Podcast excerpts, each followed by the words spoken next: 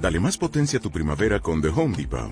Obtén una potencia similar a la de la gasolina para podar, recortar y soplar con el sistema OnePlus de 18 voltios de Ryobi desde solo 89 dólares. Potencia para podar un tercio de un acre con una carga. Potencia para recortar el césped que dura hasta dos horas. Y fuerza de soplado de 110 millas por hora. Todo con una batería intercambiable. Llévate el sistema inalámbrico OnePlus de 18 voltios de Ryobi. Solo en The Home Depot. Haces más. Logras más. ¿Qué tienen en común un nerd, un geek, un friki y un otaku? ¿Que no se vayan? Pues, pues sí, pues sí. ¿Que son vírgenes? Pues también, es correcto. Pero además de todo eso, lo que tienen en común ahora es que en estos tiempos está bien y es normal y es cool pertenecer a estos grupos. ¿Qué? ¿Qué? Pero antes que nada, déjame explicarte de qué va cada cosa, porque cuando hablamos de estos grupos solemos generalizar. Sí tienen cosas en común, como que no se bañan y que hablan todos el lenguaje universal de la virginidad, pero tienen cosas que los hacen diferentes los unos a los otros. Para empezar, los nerds es un término que se popularizó ahí en los 70s en Estados Unidos y era empleado para describir una persona que daba un estereotipo de persona inteligente, con habilidades sociales limitadas y sobre todo también deportivas. Entonces, un nerd es una persona súper inteligente, pero no puede socializar y también no puede hacer actividades deportivas. Soy un nerd. ¡Ay! Yo también. Ahora vayamos con el geek. El geek es un término que se utiliza para referirse a una raza, a una persona que ama y disfruta la tecnología y la informática. ¿Ven cómo no necesariamente son lo mismo? Bob Esponja, no somos cavernícolas. Tenemos tecnología. Y friki es una palabra que viene del inglés, que dice freak, que puede ser como loco, extraño, extravagante, en fin, tiene un montón de significados y de sinónimos que se van agregando.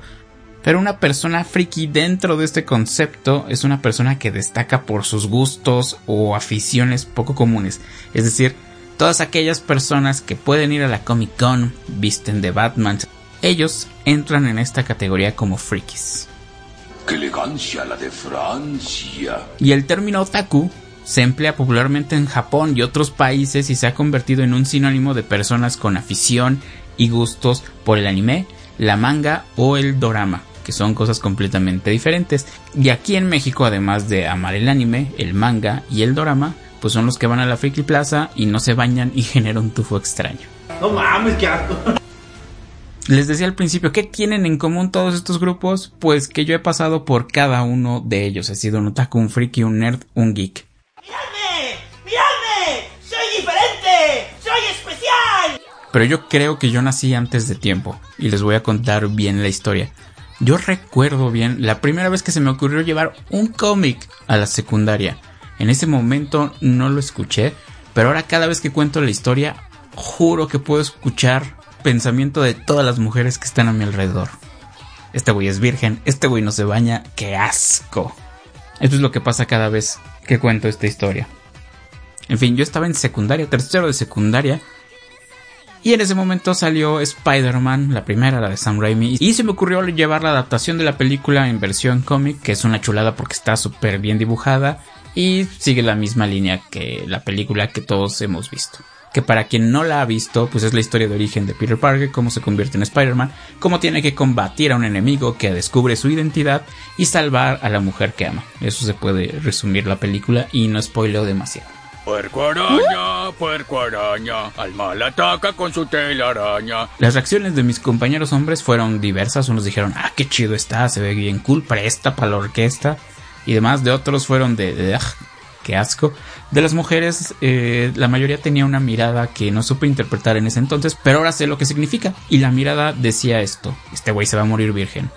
Afortunadamente no pasó, pero sí pasó mucho tiempo para que yo pudiera tener novia, porque incluso en la preparatoria parece que no aprendí, yo llevaba tarjetas de Yu-Gi-Oh!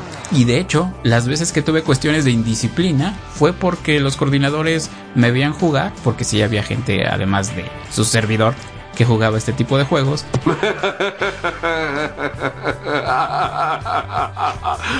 Bueno, ¿qué le parece? Es una broma, ¿verdad? Porque es lo más estúpido que he leído. Pues porque me quitaron mis tarjetas y le hice de pedo.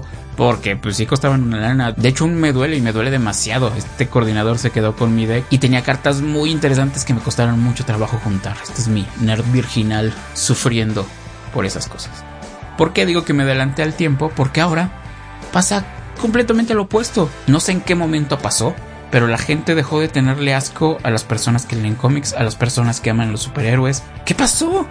Ahora, los chicos populares son los que ven anime, los que incluso se saben frases en japonés. No puede ser.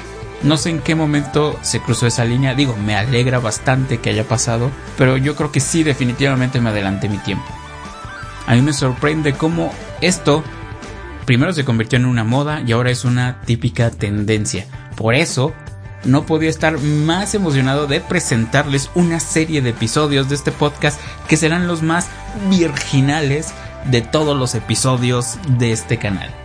Bienvenidos al episodio número 31, El origen de Marvel Comics. Marketing Podcast. Branding, engagement, hashtag, influencers, marketing viral, neuromarketing, social media, trending topic. Escúchanos semana a semana solo por Spotify.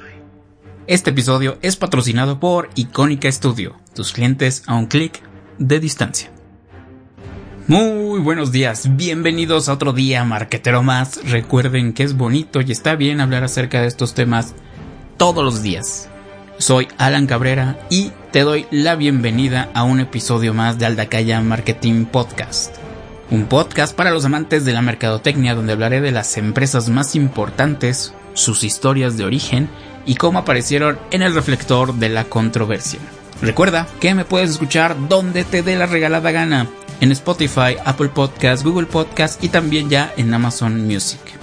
Y si tienes algún comentario, crítica o sugerencia, en la descripción del episodio dejo los enlaces de mis redes sociales y correo para que puedas contactarme. Les decía que estoy muy contento porque van a ser una serie de capítulos, no vienen necesariamente en parte 1 o parte 2, pero sí van a ser una serie de capítulos de episodios dedicados a Marvel.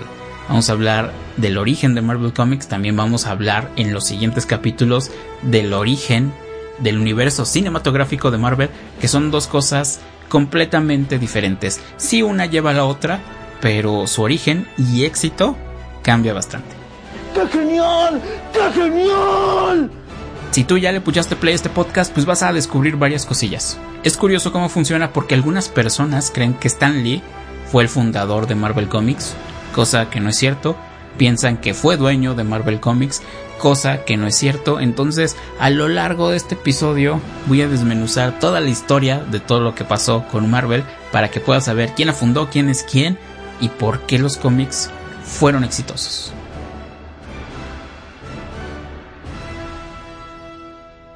Vayamos al pasado, a 1939. En esos años había un joven llamado Martin Goodman, que si lo traducimos sería Martin Buenombre, que para efectos de este podcast pues vamos a mantener su nombre de Martin Buenombre.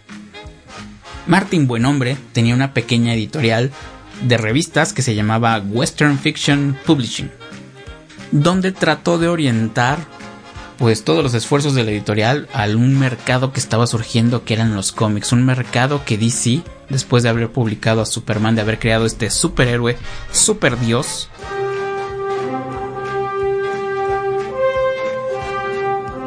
Y ojo aquí, no necesariamente para publicar un cómic tenías que hablar de superhéroes, había muchos géneros, había horror, comedia, estaban los Looney Tunes, había de todo un poco.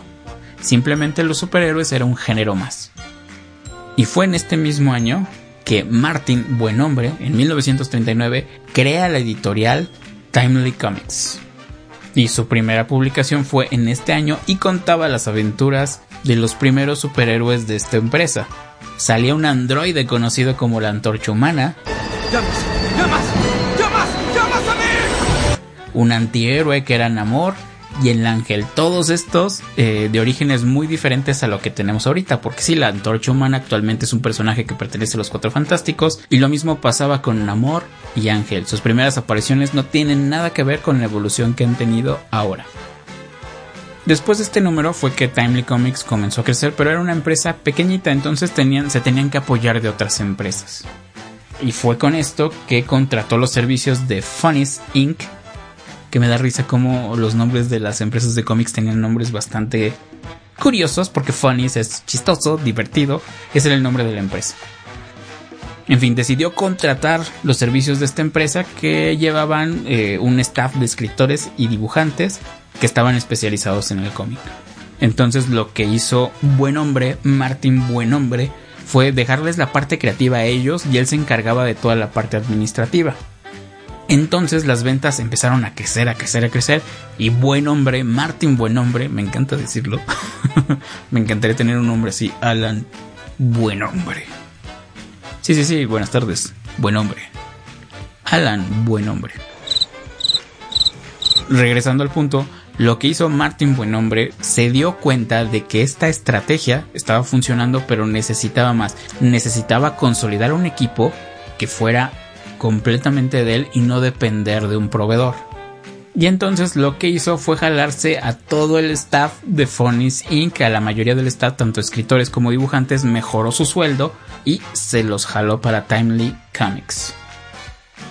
Y entre estas personas creativas que, que trajo, con él venía John Simon, quien Martin Buenombre puso a la cabeza de Timely Comics. O sea, Martin era el presidente, se encargaba de todo el trabajo operativo y administrativo, pero dejó a Simon a cargo de toda la parte creativa. Y el enfoque que le dieron se concentró mucho en los superhéroes, género que se empezó a poner de moda en Estados Unidos y empezaron a tener éxitos como La Antorcha Humana, Namor, pero el éxito más grande que tuvieron porque durante ese tiempo en 1941 se lanza la publicación de Capitán América con la icónica portada de ese año que todos conocemos, que es donde sale Capitán América, un soldado super patriota, corrijo, un super soldado super patriota, dándole un puñetazo a Adolfo Hitler. Oye, no te rindes jamás, ¿cierto? Seguiría todo el día. Y la razón del éxito de este cómic del Capitán América era que había un villano real, este superhéroe, este super soldado, se estaba enfrentando a un ejército alemán donde en ese tiempo pues ellos eran los malos de malos de malos. Esa fue una de las razones del éxito, tener un villano real.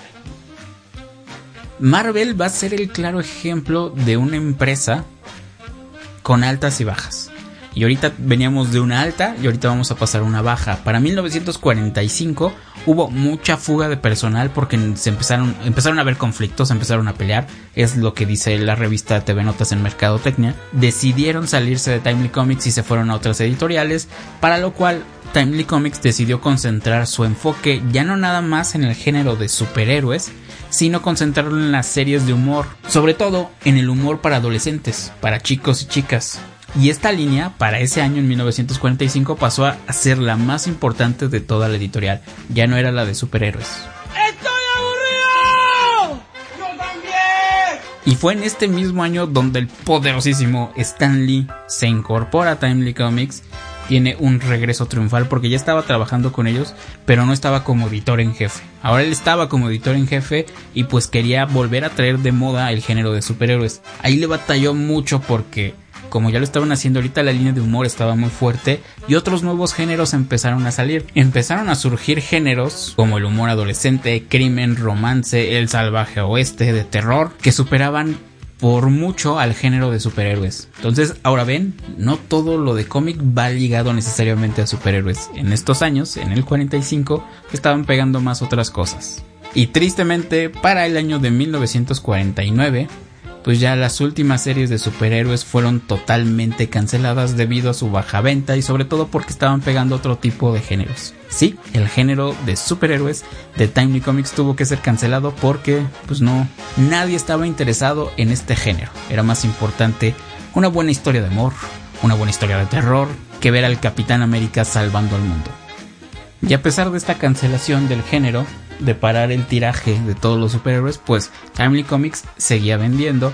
Algo que Martin Buenombre había hecho muy bien era pagarle un sueldo fijo a todo su talento creativo. Es decir, no importaba qué cantidad de cómics pudieras escribir o dibujar, simplemente tú recibías tu sueldo fijo y eso estaba bien pero poco a poco la ambición eh, le fue ganando y de hecho es ahora ya es muy común. Les pagaban por cómic o producto entregado, es decir, tú me entregabas tantas historias, tantos dibujos, tantos cómics, tantas historias ya realizadas, pues ahí te van tantos dólares.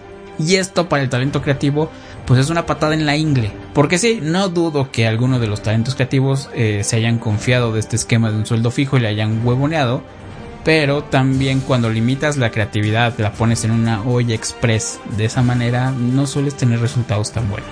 Es lo que yo pienso. Y es ahí cuando Martin Buen Hombre, pues poco a poco se empezó a transformar en un mal hombre. Martin Buen Hombre fue pasando por una serie de decisiones que no afectaron muy bien. Pasó de distribuidora a distribuidora, compró una, la cerró, contrató una, quebró y así fue pasando, o sea, no había quien distribuyera sus cómics. Y aquí un dato curioso, Martin Goodman llegó a un acuerdo con DC Comics y DC Comics en este periodo de los 50 llegó a distribuir cómics de Timely Comics, entre paréntesis Marvel, porque a eso vamos a llegar. Y de hecho este acuerdo con DC lo salvó porque en ese entonces Martin no contaba ni con puntos de ventas ni con distribuidoras, entonces este acuerdo lo salvó y gracias a esto pudo reestructurar y con esto en mente decidió cambiar su estrategia y enfocarla en su personal.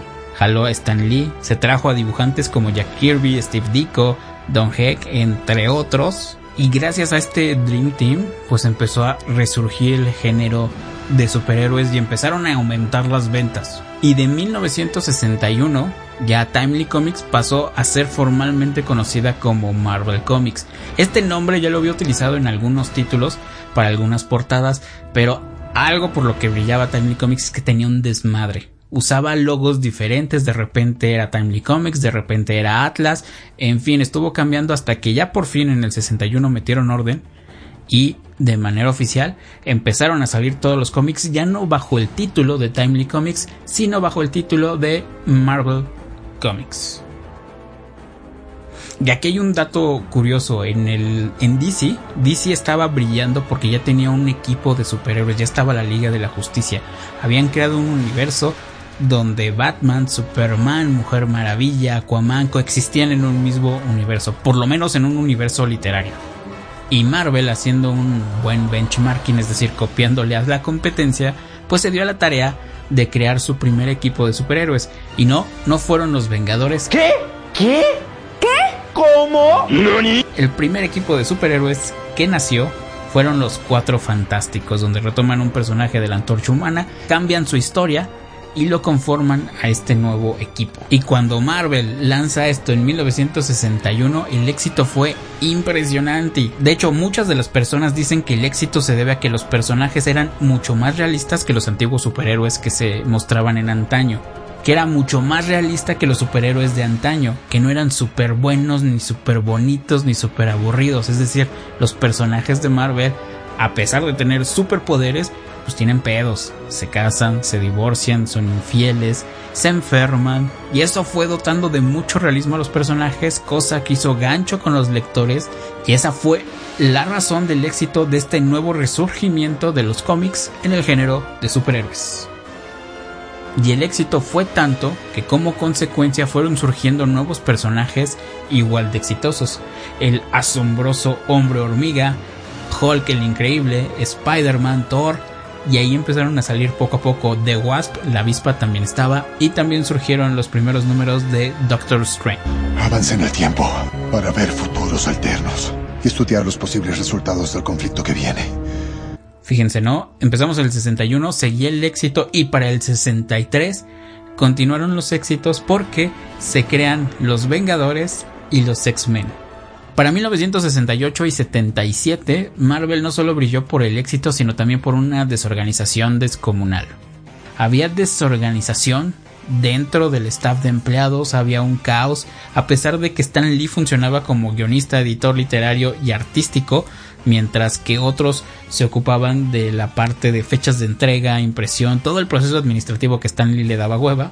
Esto en manera teórica funcionaba, pero había mucho caos. Fíjense que este caos yo lo asocio a que la mayoría de las personas eran creativas. Y la manera de trabajar de un creativo es así.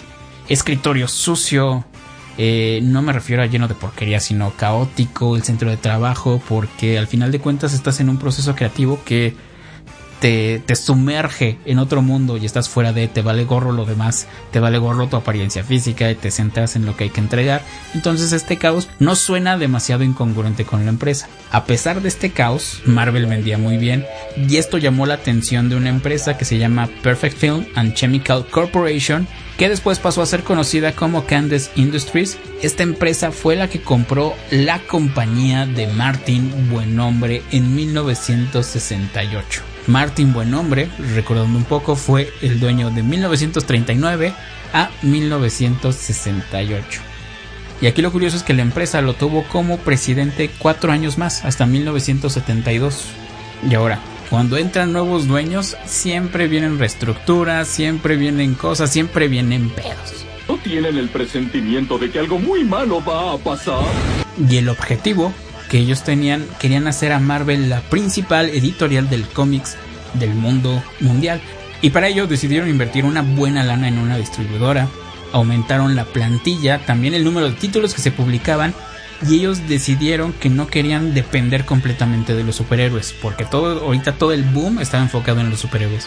Entonces decidieron apostar nuevamente a otros géneros como el terror, el humor adolescente, el salvaje oeste, la ciencia ficción.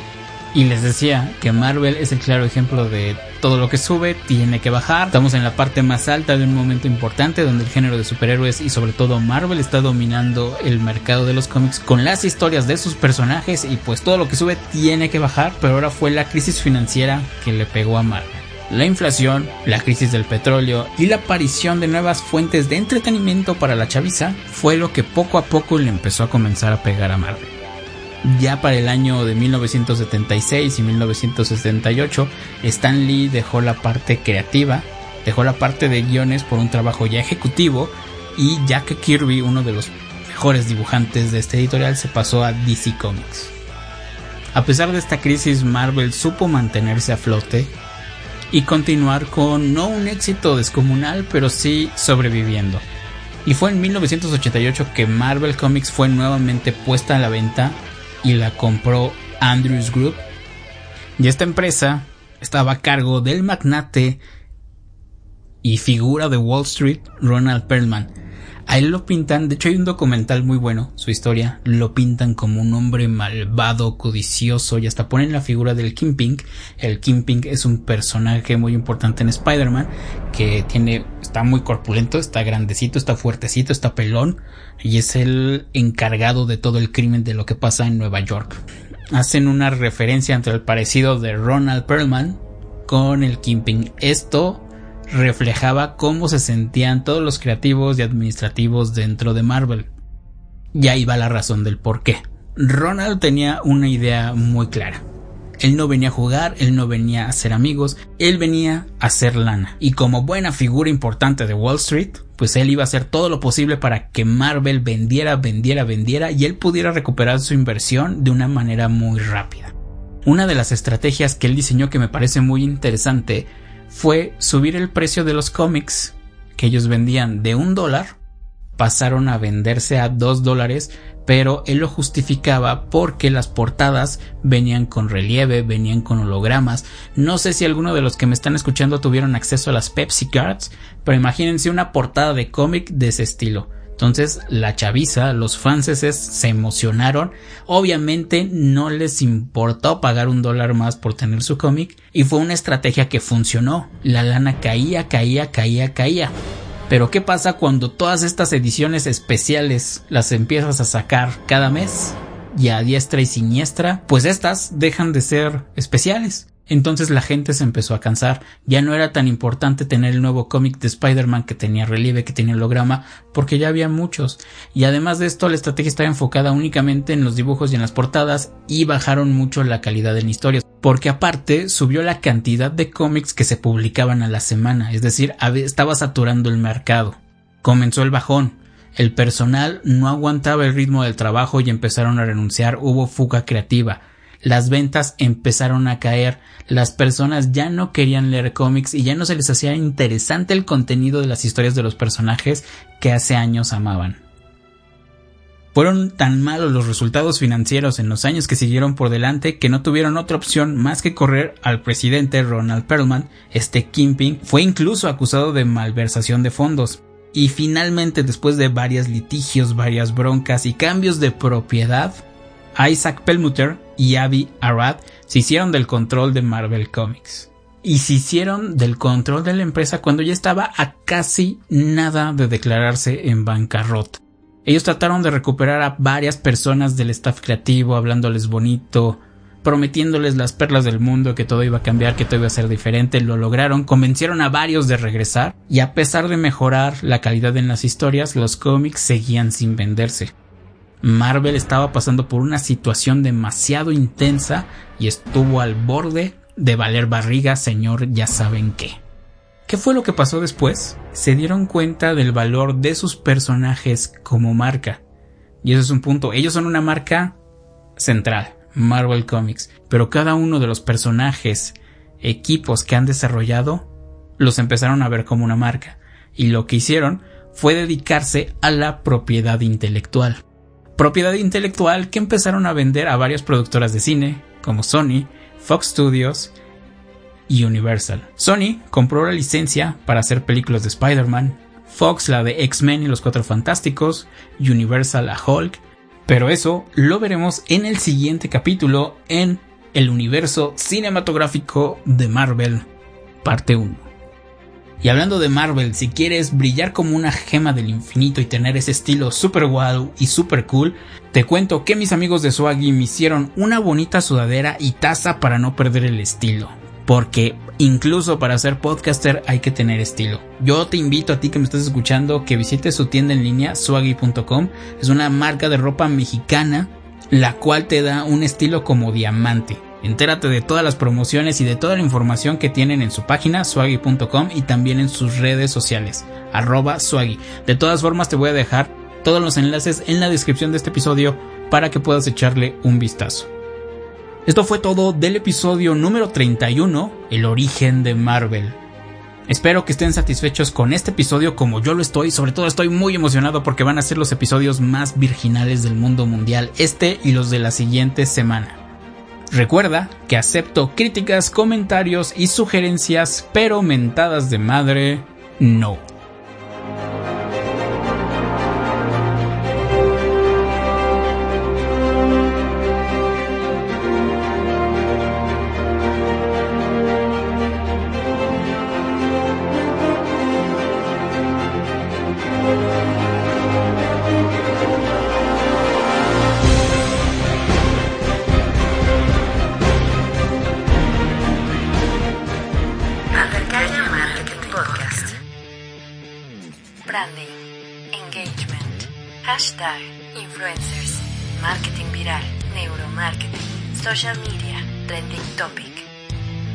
Semana a semana solo por Spotify.